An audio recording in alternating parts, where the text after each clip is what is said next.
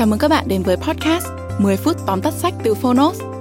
Trong podcast này, chúng tôi giới thiệu nội dung chính của những cuốn sách tiêu biểu mà Phonos lựa chọn, bao gồm những tựa sách bán chạy tại Việt Nam và cả những cuốn sách nổi bật trên thế giới nhưng chưa có tại thị trường Việt Nam.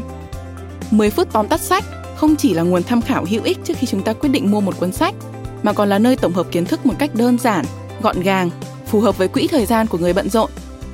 Podcast 10 phút tóm tắt sách được phát sóng đều đặn hàng tuần vào thứ tư và thứ sáu. Mời các bạn đón nghe. Và nếu yêu thích nội dung này, hãy tải ứng dụng sách nói có bản quyền và âm thanh số Phonos để khám phá thêm hàng ngàn nội dung số hấp dẫn khác như sách nói, ebook, thiền, chuyện ngủ, nhạc chủ đề. Hẹn gặp các bạn tại ứng dụng sách nói có bản quyền và âm thanh số Phonos. Còn bây giờ, hãy cùng lắng nghe những nội dung chính của cuốn sách hôm nay nhé.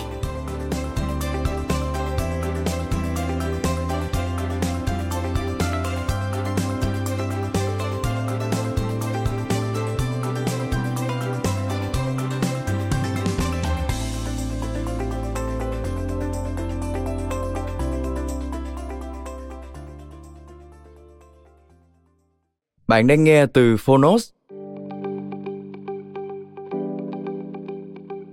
Tóm tắt sách, Những kẻ xuất chúng, Outliers. Tác giả, Malcolm Gladwell.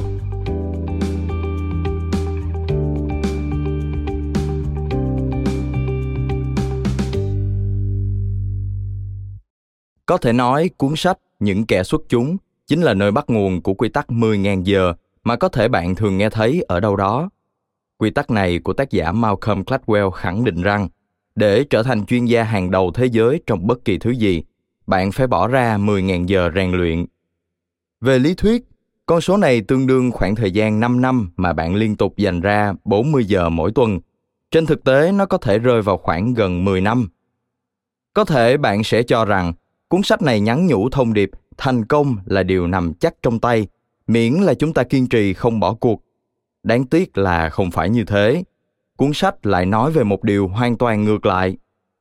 Mời bạn cùng Phonos điểm qua ba nội dung chính trong sách, những kẻ xuất chúng nhé.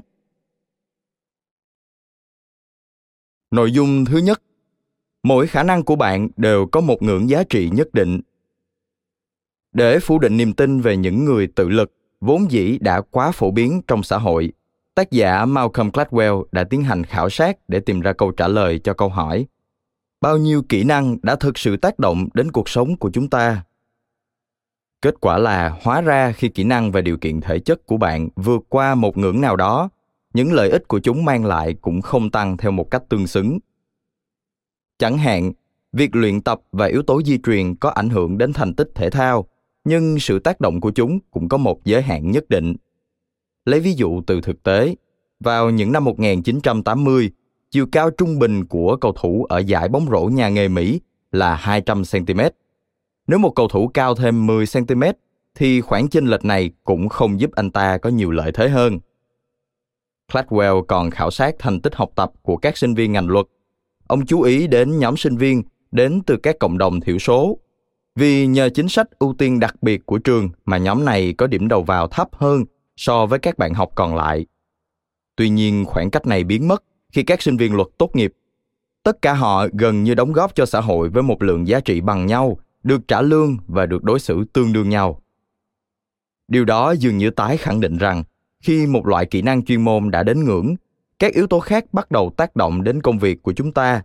Những yếu tố đó có thể là kỹ năng mềm, mạng lưới người quen và thậm chí là cả những vận may bất ngờ. Nội dung thứ hai, đôi khi sự bất lợi của bạn đến từ ngày sinh. Khi còn đi học, chắc hẳn bạn sẽ bất ngờ khi biết một anh bạn đang hẹn hò với một cô bạn lớn hơn 2 tuổi. Bạn có lẽ đã nhận xét về mối tình học trò đó như thế này. Quá kỳ cục, cô ta lớn hơn hắn tận 2 tuổi. Thế còn giờ đây, khi bạn đã 40 và đến dự một bữa ăn tối cùng một người bạn khác giới, chẳng có ai bất ngờ nếu người đến cùng bạn 38 tuổi hay 42 tuổi cả. Tuổi tác đúng là rất quan trọng khi chúng ta còn trẻ.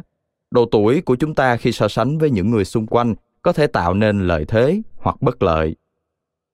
Malcolm Gladwell đã khảo sát các vận động viên hockey chuyên nghiệp ở Canada, những người giỏi nhất chơi cho giải nhà nghề đỉnh cao NHL. Hầu hết có ngày sinh rơi vào 6 tháng đầu năm, Trong số này, những người sinh ra trong 3 tháng đầu nhiều gấp đôi số còn lại. Tại sao lại như vậy? Thực tế là sự chênh lệch lớn này đến từ quy định về cách tính tuổi của các đội thể thao hạt giống chuyên nghiệp. Một năm bắt đầu từ ngày 1 tháng 1 và do vậy, những đứa trẻ được sinh ra vào tháng 12 cũng sẽ bị xem là cùng tuổi với đứa trẻ sinh ra vào tháng 1. Ở giai đoạn tuổi trẻ của một đời người, sự khác biệt về thể chất, sức mạnh và tốc độ trong 12 tháng là rất lớn. Khoảng cách khác biệt này không hề nhỏ khi một năm của độ tuổi thanh xuân chiếm tới 12,5% cuộc đời bạn. Hãy tự kiểm chứng điều này và bạn sẽ thấy nó xuất hiện khá thường xuyên.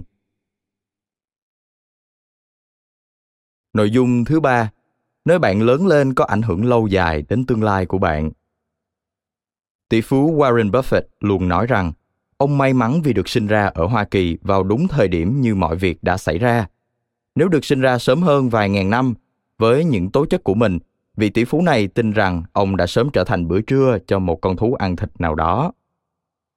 Malcolm Gladwell cũng chỉ ra rằng những quan niệm nghe có vẻ thiên kiến theo kiểu dân châu Á giỏi toán thực ra không phải không có cơ sở. Có nhiều yếu tố phía sau thực sự khiến người châu Á có lợi thế trong lĩnh vực này. Đầu tiên, ngôn ngữ của các nước châu Á được thiết lập để cho những đứa trẻ làm quen với các con số và các phép toán khi đang học đếm. Thứ hai, hàng trăm năm xây dựng văn hóa truyền thống xoay quanh nền nông nghiệp trồng lúa đã giúp cộng đồng người châu Á tôi luyện nên một ý chí kỷ luật thép. Bởi vì khác với trồng ngô hay lúa mì, việc trồng lúa vất vả hơn, đòi hỏi nhiều sự chính xác, tỉ mỉ và kiên nhẫn. Toán học cũng là một lĩnh vực khó và nó chỉ thích hợp để phát triển mạnh trong những cộng đồng có tính kỷ luật và nhiều nhẫn nại. Lịch sử phát triển của xã hội phương Tây lại khiến cho hai phẩm chất này không trở thành điểm nổi bật của họ và do đó người ta thường thấy các học sinh châu Á giỏi toán hơn học sinh Âu Mỹ. Bạn vừa nghe xong tóm tắt sách Những kẻ xuất chúng. Tác giả Malcolm Gladwell đã cung cấp cho chúng ta những lý lẽ mới để thách thức niềm tin về những người tự lực. Các vĩ nhân không tự thân giỏi giang, mà họ là những người được hưởng những lợi thế vô hình từ môi trường hay hoàn cảnh đặc biệt, cùng với một chuỗi cơ hội ngẫu nhiên. Và vì vậy, họ có thể vươn đến những đỉnh cao mà người khác không thể. Việc chúng ta là ai không thể tách biệt với việc chúng ta đến từ đâu.